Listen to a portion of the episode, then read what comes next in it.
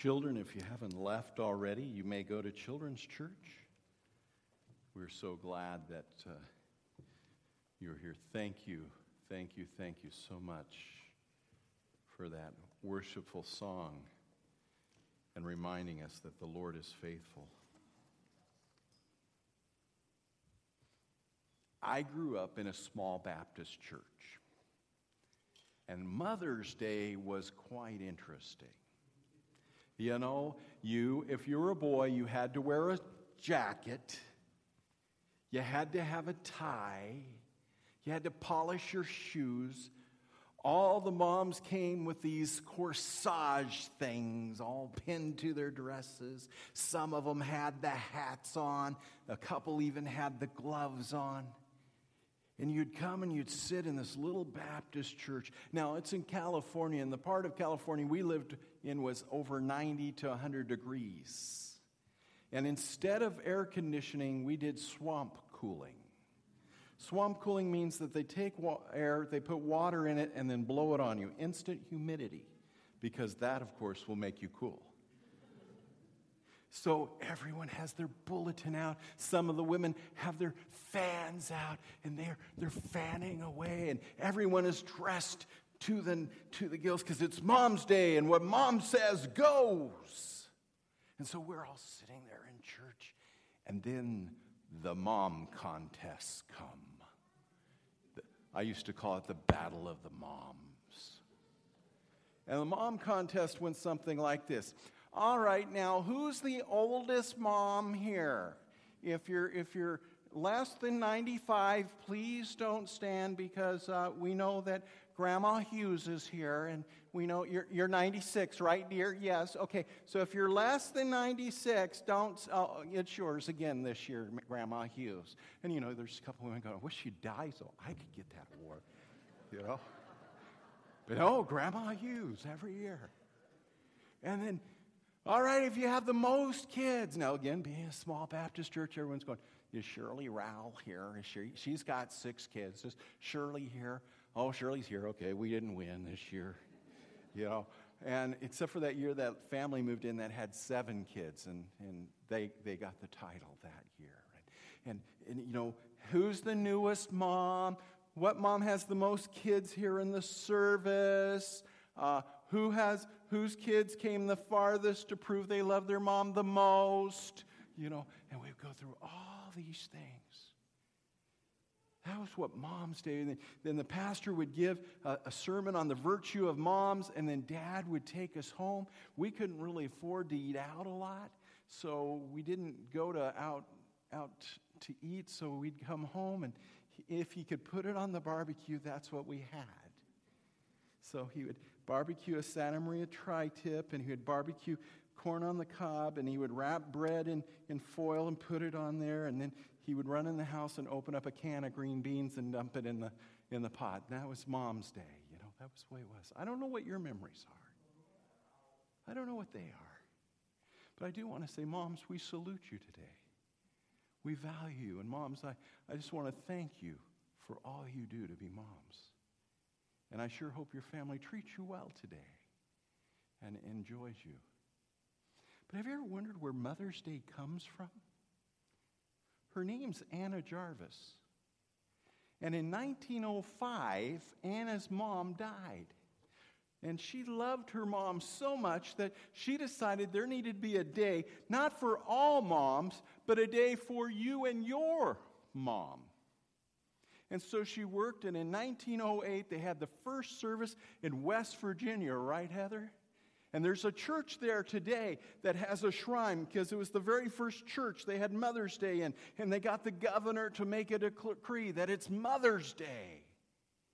And she began to work to make it, to make it a, a national thing. In fact, she got it to go to the Congress in 1908, and they voted it down because they were afraid they were going to have to pass a second law that we have mother in law's day. That's true story.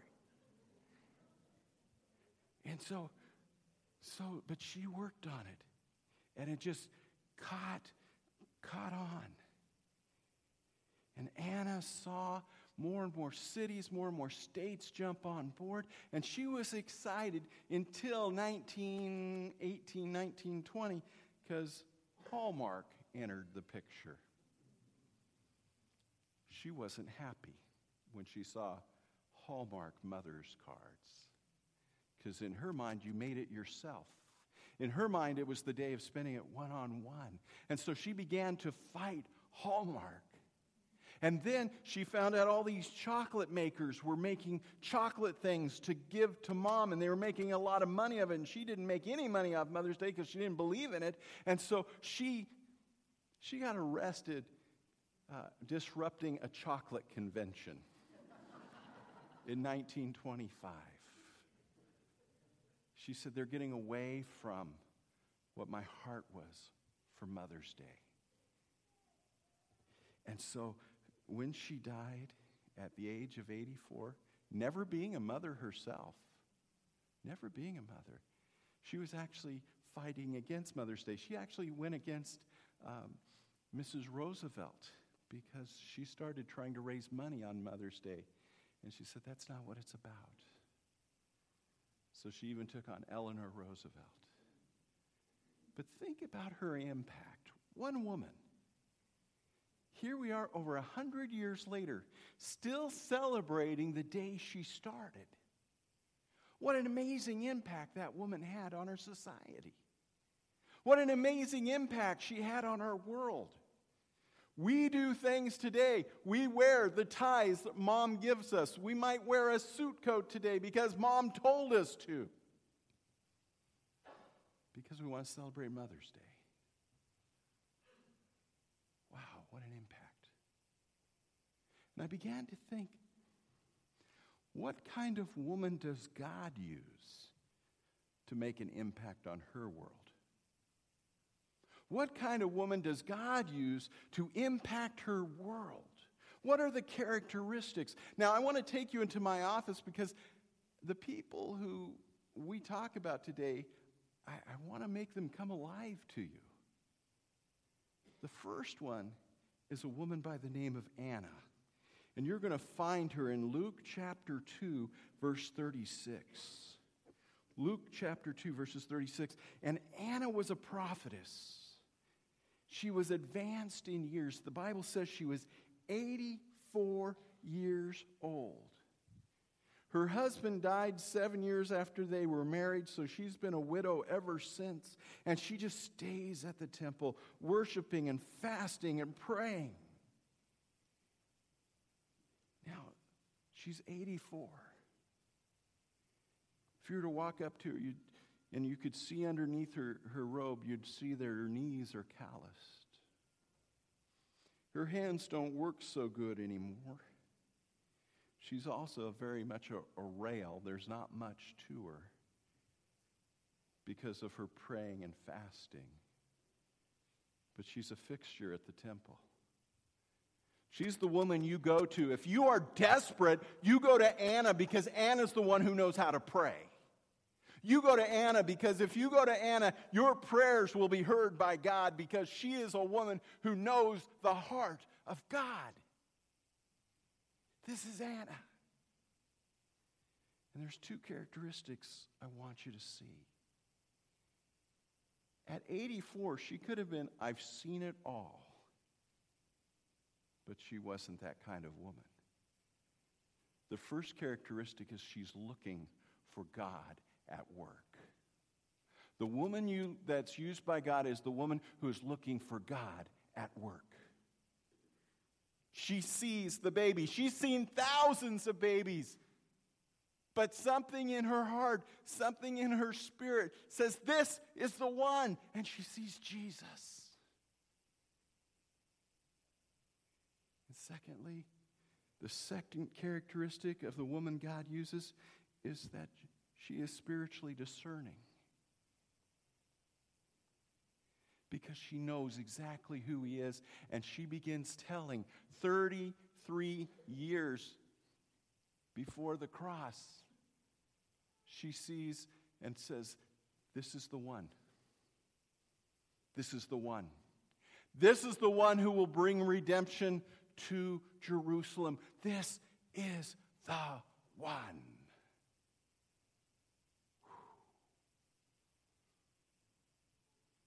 She knows how to listen to God.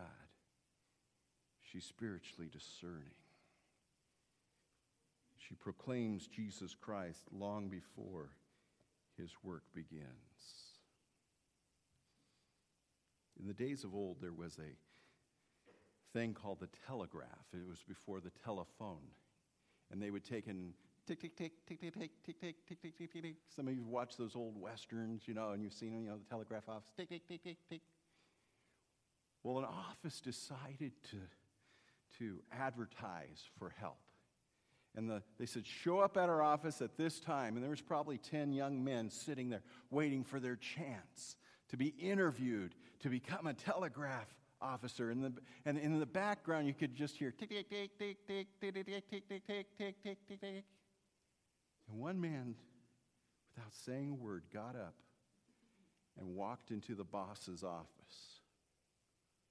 That man was in there for a few minutes, and then the boss came out and he opened the door. He goes, Thank you for coming. The position has been filled. And they go, Whoa, whoa, whoa, whoa, hold it, hold it. You didn't give us a chance. You didn't allow us a chance. This isn't fair. And the guy says, I want you to stop and I want you to start listening to the tick, tick, ticks. And they started listening to the tick, tick, tick, tick, tick, tick, tick, tick. And every man bowed his head and just walked out silently. What was it? Well, they were typing out this If you understand my message, come into the office. If you understand this message, come into the office. She understood God's telegraph. She had a spiritual discernment about her that would allow her to go, This one's from you, isn't it, Father? This one's from you.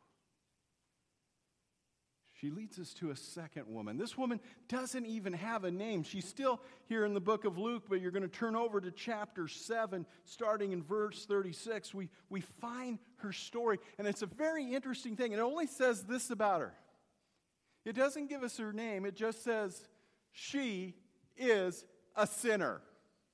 That's it. The woman who is a sinner. But she breaks up a party at the Pharisee's house. She rushes in. She's weeping. She's washing the dirt off Jesus' feet with her tears. She dries it with her hair. She anoints his feet with perfume. She, ru- she begins to just wipe it, and she takes ointment out and she starts soothingly wiping it into Jesus' feet. And the Pharisee stands back and goes, If he is really God, if he's really a prophet, he should know who's touching him, and he should be ashamed of who's touching him. And Jesus reads his mind. Notice what Jesus says about verse 44. Do you see this woman? I entered your house, and you gave me no water for my feet, but she's wet my feet with her tears and washed my feet with her hair. You gave me no kiss, which was what the custom was when you had a guest come in your house, you would wash their feet and you would give them a kiss on the cheek. But from the time I came in, she has not ceased to kiss my feet. You did not anoint my head with oil, but she's anointed my feet with ointment. Therefore, her sins, which are many, are forgiven. Now, your Bible says, for she has loved much. That word for can also be because. Because, going back to forgiven. Because she is forgiven, she's able to love me much. This leads us to the third characteristic. You see, the third characteristic flows out of the fact that the woman God uses is a woman who's been broken by the realization of her sin, but rejoices because she has taken her sins to Jesus and is forgiven. We need to be broken by our sins. We need then to find the joy, overflowing joy in the forgiveness of our Lord, and we will then love Him so much. The woman that God uses is broken by her sin, but rejoices in her forgiveness and loves her Lord. There's a story that comes out of the Civil War Abraham Lincoln. woman came into his office. She pled for her son's life, for her son was destined to die.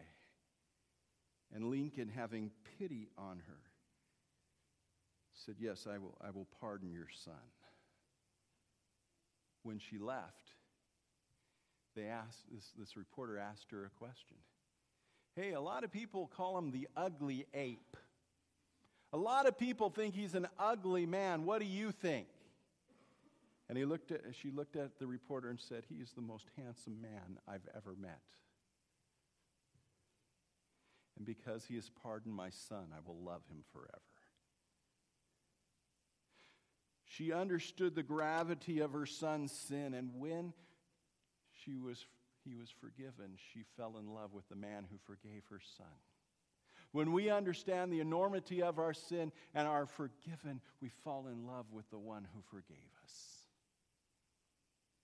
And that leads us to another woman. This woman is unknown in Matthew, this woman is unknown in, in Luke. But John tells us who she is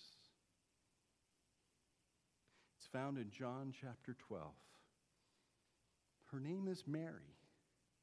She has a sister named Martha. She has a brother named Lazarus. And they're having a dinner party. And so Martha's there doing the work, uh, Lazarus talking with Jesus, and Mary comes in. And we find here in chapter 12 that Mary rushes in. It's six days before Jesus is to die. And she takes this perfumed, this, this perfumed ointment. It's worth a year's wages. So take what you make a year, that's what it's worth. And she begins to break it open, and then she starts to pour it on Jesus' feet. She begins to anoint Jesus' hair with this oil. And oh, there's a disciple who speaks up. We don't hear much from this disciple, but we hear about him now. His name is Judas.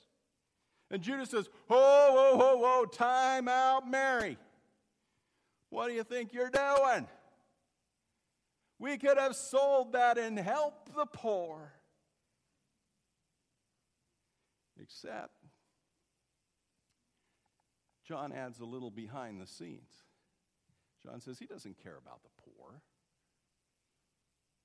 He just wants to find a way to steal it for himself. He doesn't care. But look at her heart. Look at her heart. The woman God uses is a woman who worships her Lord with reckless, passionate abandonment even in the face of the objections and dispersions that others may give her, she has focused her attention on worshiping her God, and nothing, nothing, nothing will keep her from achieving her goal. Nothing. She's resisting an apostle, a disciple. She's still going to worship God, even though this disciple says, No way. Notice it's costly. It's probably her retirement account, her dowry, the money that has been given to her so that if anything ever happens to those who would take care of her, she would have the money to take care of herself. With a year's wages, she could probably eat for two or three years. But we see that neither Lazarus nor Martha speaks up. So it's hers personally. It's hers to do with as she pleases, but it is personally costly for her. And yet, because she's pursuing her God with a reckless, abandon, a passionate worship, She anoints him and loves him. You see, friends, true worship costs us. True worship costs my heart, my, obje- my, my affections. The next woman that God uses is found in Matthew chapter 18. Matthew chapter 18. Her name is Priscilla. Priscilla's hands are calloused. She's a tent maker. She's been pushing pins through this thick cloth for years. She and her husband Aquila meet this rabbi named Paul. He's hungry, he needs a job. He knows how to make tents, so they bring him in, and together they work together. And Paul is so impressed with Priscilla and Aquila that he invites them to go do a church plant. He invites them to Ephesus. He knows what they have is what they need. And you'll notice in the Bible something, it almost always says Priscilla and Aquila. That's strange. Most of the time, the custom of those days was to put the man first. But many scholars believe the reason why they put Priscilla first, and here's the next statement, is that she was a woman of the Word. The woman God uses is a woman of the Word, a woman who the Word of God dwells. And in fact, many believe she was a better scholar than Aquila. In fact, there are some scholars out there who believe that she may have been the one God used to pen the book of Hebrews. We don't know. But she was a woman of the Word. We get to the end of chapter 18, and there's a young man by the name of Apollos. He's a powerful preacher. And when he teaches, whatever he teaches on, everyone listens. But during his teaching, Priscilla elbows Aquila. Says he's close, but no cigar. He's missing a little bit. What is he missing? Well, he doesn't have it. He has it through John, but he doesn't have it through the whole story of Jesus. And so they take him alongside and they come and talk to him. And it says they taught him the way more fully. You see, the second characteristic she has of a woman that God uses is she's a woman who invests in others. She poured herself into Apollos so he may know the truth. We need women here at BFC who know and live God's word. We need women who come alongside others and point them to Jesus. And this leads us to our, our final woman this morning. We find her back in the book of John, chapter 19, verse 25. Near the cross of Jesus stood his mother. Jesus is beaten. Jesus has been whipped within an inch of his life. Jesus has been spit upon. He was mocked, and people gambled to see who would get his clothes. The cross was a gruesome place where the lowest of the low were killed. And yet, here hung Jesus, and there, standing by the cross, was his mother. She was courageously loyal to Jesus throughout his death. She could have run away like most of his disciples, but she didn't. She could have pled for her son's life, but she didn't. She allowed him to save her. Mary could have done so many things different. But in the end, she was courageously loyal to her son and stood by him. I believe in Jesus Christ, the Son of God, who was born of a promise to a virgin named Mary. And I believe that Mary, though she didn't fully understand everything, stood by her Savior and her Son. You see,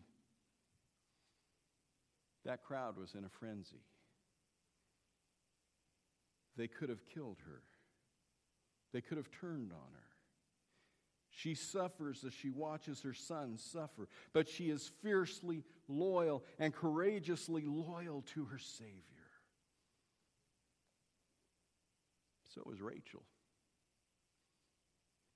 Here's what Rachel wrote in her high school journal I've lost all my friends at school. Now that I've begun to walk my talk, they make fun of me. I'm not going to apologize for speaking the name of Jesus. I will take it. If my friends have to become my enemies for me, so be it. If that's what it takes for me to be best friends with Jesus, that's fine with me. I'm not going to hide the light that God has put into me. If I have to sacrifice everything, I will. And that came to fruition on April 20th, 1999. Two teenage boys entered their high school with their guns and their bombs. And the first student they taught, stopped at that day was Rachel Scott. The killers knew Rachel. In fact, a few days before, in her diary, she had prayed for one of the young men, one of the young men that would take her life. As they came up to her after shooting her once or twice, they mocked her, saying, Do you still believe in your God? And she looked at them and said, You know that I do. And with that, they took her life. You see, this woman stood courageously loyal to her God.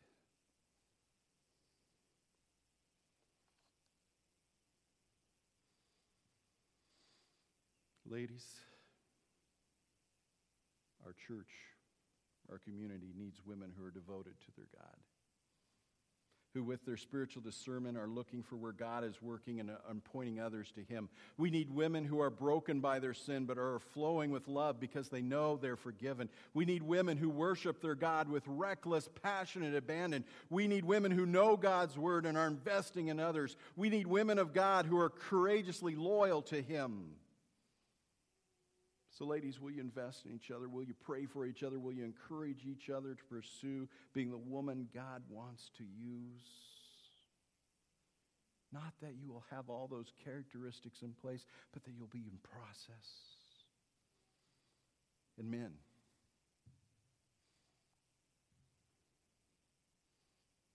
you may notice that every challenge I gave the ladies fits us as well. We need to grow in these areas, but I want to ask something more of you today. I want you to right now think of the women in your life. They may be two, they may be 92. They may be a sister, they may be a mother, they may be a daughter, they may be a grandmother, they may be a granddaughter, they may just simply be a friend. But I'm going to ask you to do something for them. I'm going to ask you, number one, to pray for them. Oh, not just God bless them, but really pray for them. Ask them, What do you need me to pray for in your life? How many of you guys who are under 18 have a sister in your life? Any of you? I'm going to tell you what you need to do. You need to go home today and you need to look at your sister and you need to say, Hey, sis, I want to pray for you today. How can I pray for you? It's going to blow her mind. She's going to say, What? An alien took over your body? What's going on? But I want you to do that. Fathers, I want you to go to your daughters and say, How can I pray for you? Husbands, go to your wives and say, How can I pray for you? Children, ask your moms how you can pray for them. And I want you, secondly, as men, to create an atmosphere in your home, atmosphere in the lives of the ladies you love that will help them thrive in the things of God. Encourage them in the faith. Kids, ask your grandparents, hey, grandma, what is God teaching you? Create time for her to be alone. This one is another mind blower, kids. If you'll do this, your mom will be laying on the floor. After dinner, say this Hey, mom, why don't you go upstairs and spend some time in prayer and worship? And We'll clean up the kitchen and take care of the dishes and do everything. We're going to give you extra 15 minutes so you can be alone with God. She'll hit the ground the first time. I guarantee it. But when she gets up, she's going to say, My family cares that I am a pursuer of God. Would you do that today? Lovingly encourage the ladies in your life. And finally, I opened with a story about Anna at Jarvis. Her idea was Mother's Day was simplicity and time. Give the simple gift, but give it, more importantly, the investment of yourself today in your mothers and your grandmothers. So, friends, I'd encourage you to do that today. Encourage you to invest in the people you love. I ask that the worship team come for our closing song. And let me pray.